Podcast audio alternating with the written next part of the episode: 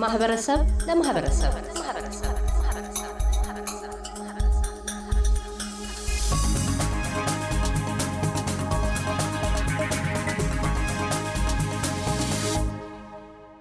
አውስትሬሊያ ውስጥ በሚገኙ የኢትዮጵያውያን ማህበረሰብ የቤተሰብ አባላት ዘንድ አሳሳቢ ሆነው ካሉ ፈተናና ስጋቶች ውስጥ የወጣቶች በአደንዛዥ እጽና ሱስ መጠመድ በጉልህ ተጠቃሽ ሆነው ይገኛሉ። ሪፖርቶች እንደሚያመለክቱትም እድሜያቸው ከ12 እስከ 17 የሚገኙ የአውስትሬሊያ ሁለተኛ ደረጃ ተማሪዎች ውስጥ 74 ፐርሰንቱ የአልኮል መጠጥን የሞከሩ ሲሆን 15 ፐርሰንቱ አደንዛዥ እጽን ቀምሰዋል። እድሜያቸው ከ16 እስከ 24 ካሉት ውስጥም 127 ፐርሰንቱ አደንዛዥ እጽ ተጠቅመዋል። በአጠቃቀማቸውም 16 ፐርሰንቱ ወጣት ወንዶች ሲሆኑ 10 ፐርሰንቱ ወጣት ሴቶች ናቸው።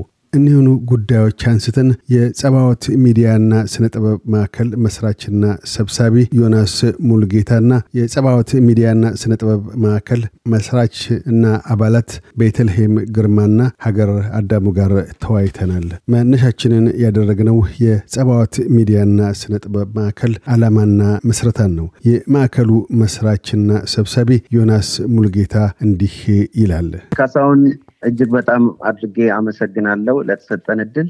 እንግዲህ ጸባዖት ሚዲያና art ማዕከል እንዲቋቋም የተፈለገበት ምክንያት እንደ ማንኛውም የኢትዮጵያ ማህበረሰብ እኛም ማህበረሰብ አለን እዚህ እና በተለይ ደግሞ ወጣቶች ላይ ያለውን የተለያዩ ጤናማ ዜጋ እንዳይሆኑ የሚከለክላቸውን ነገሮች ወደ art በመቀየር awareness የምንፈጥርበትን ነገር የምንሰራበት ማዕከል ነው። ለወጣቶች ብቻ ሳይሆን ወላጆችም እንደሚታወቀው በሌላ culture ውስጥ ነው ያለነው፣ ሌላ ሀገር ውስጥ ነው ያለነው። እኛ የለመድነው culture ከዚህ ከምንኖርበት ሀገር culture ጋር ልጆቹ culture clash እንዳያጋጥማቸው፣ ወላጆችም ከልጆቻቸው ጋር ያለው ግንኙነት የተበላሸ እንዳይሆን ጥሩ communication እንዲኖር በስነ ጥበብ በመጠቀም መልእክት የምናስተላልፍበት awareness የምንፈጥርበት እንዲሆን አድርገን የሰራነው ነው ካሳሁን። ቤተልሔም በተለይ በዚህ የአደንዛዥ እጽና አልኮል መጠጦች በወጣቶች ላይ በተለይም ሜልበርን ወይም ቪክቶሪያ ውስጥ በሚገኙ ወጣቶች የጤናም ሆነ የማህበራዊ ህይወት አኳያ ምን አይነት ተጽዕኖዎችን እያደረሰ ነው? ምን ያህል አሳሳቢ ነው? ካሳሁን በጣም አመሰግናለሁ ስለዚህ time ስለሰጠህን። ይሄ የ drug and alcohol impact በጣም በብዙ ሊገለጥ ይችላል። ግን በጣም እኔ በጣም የማዝንበት አንድ ነገር ቢኖር የዩቱን ላይፍ በጣም ሮብ እያደረገ ነው። actually stealing their life and this is their prime years where they are supposed to enjoy their youth life and enjoy their family, enjoy their peers. But most of the time they're faced with so many problems. Um, just to list a few, you will see a lot of um, a lot of them actually having poor attendance at school. Um, their grades will be dropping most of them will lose some friends. Problems, you know, at home will start um, by kids being more excluded to themselves and not talking to their families, and um, most definitely having lasting problems, leading obvious, you know, legal problems that are actually um, affecting kids throughout their adulthood. You know, even you know being imprisoned as well. አገር አሁን ቤቲ እንዳነሳችው በተለይም በወጣቶች ላይ የሚያሳድሩትን በትምህርታቸውም ሆነ በማህበራዊ ህይወት እንደዚሁም ከጤና አኳያ ጠቆማለች። አገር ወጣቶች በተለይም እድሜያቸው ከ18 በላይ የሆኑና ከ30 በታች ባሉት ውስጥ እንደዚሁም ደግሞ በታዳጊ ወጣትነት ባሉት ከ12 እስከ 18 ባሉትን ጨምሮ በዚህ የእድሜ ክልል ውስጥ ያሉ ወጣቶች ለዚህ ለአደንዛዥ እጾችና አልኮል መጠጦች ተጋላጭ የሆኑባቸው ምክንያቶች ምንድን ናቸው ማለት ይቻላል? እድሉም ስለሰጣችሁኝ በጣም አመሰግናለሁ። እኔም ያው እንደ መስራችና አባልነቴ በዚህ ነገር ላይ ብዙዎቻችን እንደምናወራበት የመጀመሪያ ምክንያት ነው ብዬ የማስበው የዚህ ሀገር አኗኗር ማለት ነው። ወይ የዚህን ሀገር ባህል ልጆቻችን አልያዙ አሊያ ደግሞ ወይ የኛን በደንብ አልያዙትም። ይሄ መሀል ላይ የሆነ አስተዳደግ ወይ ጨርሰን ነፃነቱን አንሰጣቸውም፣ ልንቆጣጠር እንፈልጋለን፣ ወይ ደግሞ ችለን በራሳችን መንገድ አልቀረጥናቸውም እና የባህል መጋጨትም ነው ብዬ አስባለሁ። ለልጆቻችን ወይም ደግሞ ለወጣቱ ክፍል የሚመጥነውን ነገር አለማድረግ ከአገሩ ጋራ ከምንኖርበት የሚያሳልፉበት ቦታ የሚሄዱበት ትምህርት ቤት በደንብ ልጆቻችንን አለማወቅና የሚያስፈልጋቸውን ነገር አለማድረግም ወይም ደግሞ በእኛ ልክ በራሳችን ልክ ልጆቻችንን የምናሳድግበትን ነገር በደንብ ብናየው ጥሩ ነው ብዬ አስባለሁ። የሚውሉበትን ቦታ ማየት አስተሳሰባቸውን፣ አካሄዳቸውን፣ የህይወት መንገዳቸውን ብዙ ብናጤነው ጥሩ ነው። እስፔሻሊ ያው የሚውሉበት የሚያዘወትሩበት ቦታና ጓደኞቻቸውን ብናቅ ብዬ አስባለሁ። ዮናስ ሶስታችሁም ነዋሪነታችሁ ሜልበርን ቪክቶሪያ ውስጥ ስለሆነ በተለይ የኢትዮጵያውያን ወጣቶች በዚህ በአልኮልና አደንዛዥ እጽ ውስጥ ተሳታፊ ናቸው ወይም ለዚህ ሰለባ ሆነዋል። በቅርበት አግኝታችሁ ያነጋገራችኋቸው ወጣቶች ያሉ ገዛቸዎቹን ለመቸር ወይም እያገዛ የሰጧቸዋቸው የሚገኙ ወጣቶች አሉ። በተግባር ምን ይመስላል? ምን አይታችኋል? እንደ ጸባወት ሚዲያና ስነ ጥበብ ማዕከል ካሳሁን እንግዲህ እንደሚታወቀው የእኛ ልጆች ወይም በእኛ ማህበረሰብ ውስጥ ያሉ ልጆች የሚያዘወትሩበት የተወሰኑ ቦታዎች አሉ። እነዛ ቦታዎች ሄደን ለማየት ሞክረናል። በቁጥር ይህን ያህል ብዬ ባልነግርህም በጣም ብዙ ልጆች አሉ በተለያየ የአደገኛ እስራት ውስጥ ያሉ።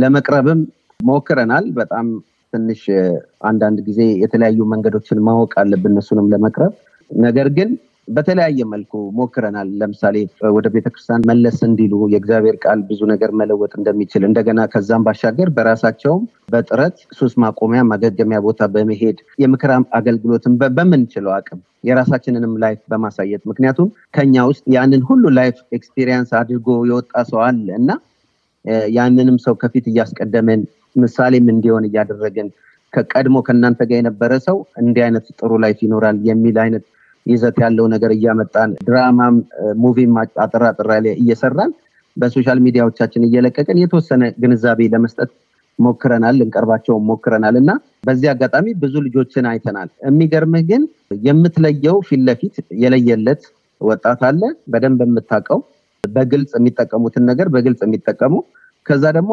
ያለየለት ቤተሰብ የማያውቀው የተደበቀ ደግሞ በጣም ብዙ አሉ፣ እጅግ በጣም ብዙ በየቤቱ ወላጆች የሚያለቅሱበት ማለት ነው እና የኛም ደግሞ ማህበረሰብ አውጥቶ ስለማይናገር ለብቻው ነው ያንን ሸክም ተሸክሞ መፍትሄ ማግኘት የሚችልን ነገር በጊዜ ገና ከጅምሩ መፍትሄ ማግኘት የሚችልን ነገር ወደ ባሰ ነገር ውስጥ እየከተቱ የማይወጣበት ነገር ውስጥ ያለ ነው። ስለዚህ እጅግ በቁጥር በጣም ብዙ ናቸው።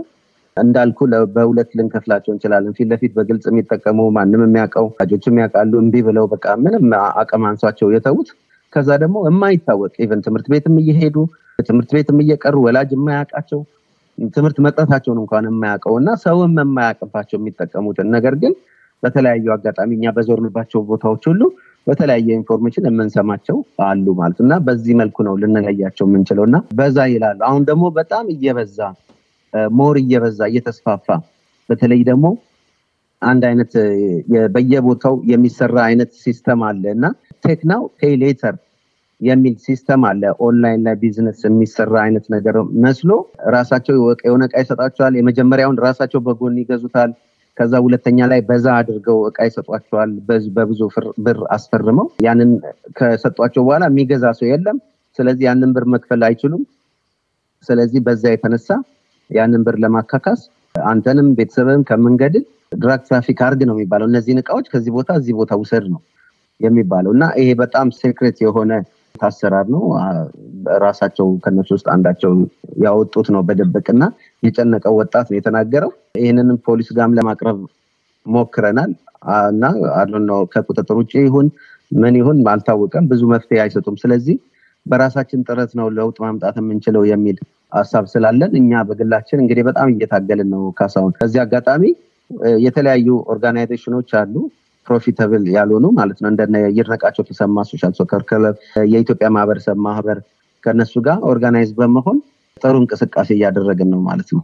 ቤተልሔም በአንቺ በኩል በተለይ አሁን እንደተነሳው አንዱም አደንዛዥ እጽና አልኮልም ቢሆን ተጠቃሚነታቸው ቁጥር እየጨመረ ነው የሚል ዮናስ ቀደም ሲል ተናግረዋል። አገርም እንደዚሁ ወደዛ ሊገቡበት የሚችሉበትን የሳቢ የሆኑ ገፊ የሆኑ ወይም push and pull factor ኡ ጠቁማለች። በአንቺ እይታስ በተለይ አልኮል ነው ወይስ drug ነው በወጣቶች ዘንድ እየተስፋፋ ያለው ወይስ ሁለቱም እኩል እየተስፋፉ ነው? ከዛ ባሻገርስ ወደዛ ውስጥ የሚያስገባቸው ምክንያቶች ምንድን ናቸው? መጠኑስ ምን ያህል እየሰፋ እየሄደ ነው የሚል አተያይ አለ በአንቺ ዘንድ? አሁን ይሄን ነው ልንል አንችልም። ለምን ብዙውን ጊዜ ከቢ tobacco use, something simple የሚመስል እና ሲጋራ ማጨስ ከትንሽ ነገር ጀምሮ it may start with something small, but a lot of the times that leads to trying something. And a lot of the times it's that by experiencing, you know, experimenting things. That's exactly where um, a lot of teenagers find themselves in the deep, but they start very small. So, you know, they start, um, you know, smoking here and there, and then they start to um, taste alcohol and then slowly be introduced into you know, doing drugs, which, you know, have quite serious impacts at the end. But most of the time, it's, uh, has mentioned it, it's where they are, you know, whether it's school or where they hang out. So a lot of the time it is, um, you know, they're being influenced with the group of people they're hanging around with. And, and most definitely, um, you know, parents not being able to recognize what's happening and where the kids are staying and um, when they're seeing the difference in the attitude, the way they're approaching their families, um, or the way their grades are dropping, if um, parents are not taking notice of that, that's where you lose the kid. እና ስለዚህ በትንሽ ነገር ነው የሚጀምረው እና lot of time ደግሞ cover ይደረጋል፣ ግን ቀስ እያለ serious ነገር ይሆናል እና እንደዚህ አይነት መልኩ ነው ያለው። ሀገር አሁን ቤቲ ጥሩ ነጥቦች አንስታለች። ከትንሽ ተነስቶ ወደ ትልቅ እያደገ እንደሚሄድና በዛ መልክ እንደሚስፋፋ ጠቁማለች። ከዛ ባሻገር ወላጆች በተለይ ልጆቻቸው የሚያደርጓቸውን ነገሮች ልብ ያለ ማለት ያለ መገንዘብ ሁኔታዎች፣ ያም አንዱ ልጆቹ በዛ ውስጥ ለረጅም ጊዜ እንዲቆዩ ምክንያት ሊሆን እንደሚችል አመላክታለች። ከዚህ አኳያ በተለይ የወላጆች ሚና ምን ሊሆን ይገባል የሚል አስተሳሰብ ያለች በተለይ በኢትዮጵያውያን ወላጆችና የልጆች ግንኙነት ወግ አጥባቂነት ያለበት ነው።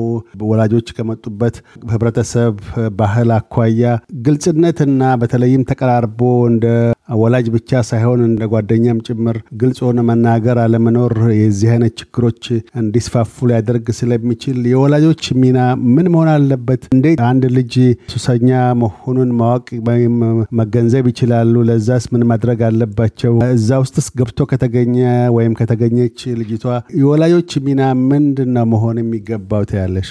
ማለት የምንችለው ነገር at the moment ስነ ልቦናቸው ላይ ብንሰራ ጥሩ ነው።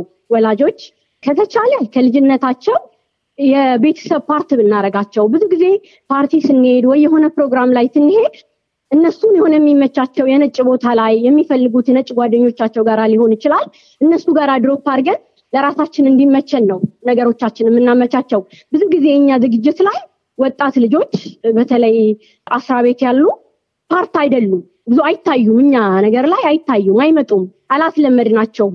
ከዛም የተነሳ አይመቻቸውም፣ እኛ ጋር መገኘት አይመቻቸውም። ስለዚህ ከትንሹ ጀምሮ የሆነ ነገር ስናደርግ part ብናረጋቸው የእያንዳንዱ ceremony ያችን part ቢሆኑ አብረውን ቢያሳልፉ እንደ ባህልም ግልጽም ለመሆን ለሁሉም ነገር እያደጉን በመጡ ቁጥር weird እንዳይሆንባቸው ቢለምዱ ትላለው። አንድ የሆነ ነገር ውስጥ ደግሞ ከገቡ በኋላ ደግሞ ከሆነ ከፍቅር ሌላ መመለሻ የለም። ከምናርቃቸው እና ለሰው ማሳልፈን ከምንሰጣቸው እኛ አሳልፈን ስንሰጣቸው ሌላ ደግሞ የሚቀበላቸው አለ። ይሄ ነገር normal የሆነበት እነዚህ ልጆች መቀበል ለሱ ምንም አይደለም፣ በቃ ትክክለኛ ነገር ያደረጉት ብሎ የሚያስብም ጭንቅላት ስላለ አሳልፈን ለሚከፋ ነገር ከምንሰጣቸው ራሳችን ጋር አድርገን በፍቅር ሊመለሱ የሚችሉበትን ነገር ቤተሰባዊ በሆነ ነገር ብንሞክር የተሻለ ነው። ከኛ የሚመጣው ነገር እነሱን ጨርሰው ያለ ፍርሃት ያለ ይሉንታ እንዲገቡበት ያደርጋል እንጂ መመለሻ ሊሆን ይችላል ብዬ አላስብም። ከመሆኑ በፊት ግን ቤተሰብ ብዙ ከበቂ በላይ የሆነ ምክንያቶች አሉት፣ እድሎች አሉት። ልጁን ሴብ ለማድረግ ቤተሰቡ ቢያደርገው በቃ የሚመቸው ነገር ጋር ባይጥለው በሚያሳልፍበት ነገር ሁሉ በእያንዳንዱ ፕሮግራም ላይ ልጁ እዛ ቦታ ላይ መገኘት ቢችል ቢያድጉበት ባህላችንን ብዬ አስባለሁ። አመሰግናለሁ። ከጸባወት ሚዲያና ስነ ጥበብ ማዕከል መስራችና ሰብሳቢ ዮናስ ሙልጌታ ከማዕከሉ መስራችና አባላት ቤተልሔም ግርማና ሀገር አዳሙ ጋር ያካሄድነው ውይይት በዚሁ አልተገታም። በቀጣይነት ማዕከሉ ከኢትዮጵያውያን ማህበረሰብ መንግስታዊና መንግስታዊ ካልሆኑ ግልጋሎት ሰጪዎች ጋር በትብብር እያበረከታቸው ባሉት አስተዋጽኦች ዙሪያ ተናግረናል። እያደመጡ የነበረው የኤስቢኤስ አማርኛ ፕሮግራምን ነበር። የፕሮግራሙን ቀጥታ ስርጭት ሰኞና አርብ ምሽቶች ያድምጡ። እንዲሁም ድረገጻችንን በመጎብኘት on demand እና በኤስቢኤስ mobile app ማድመጥ ይችላሉ። ድረገጻችንን SBS dot com dot au Amharic ን ይጎብኙ።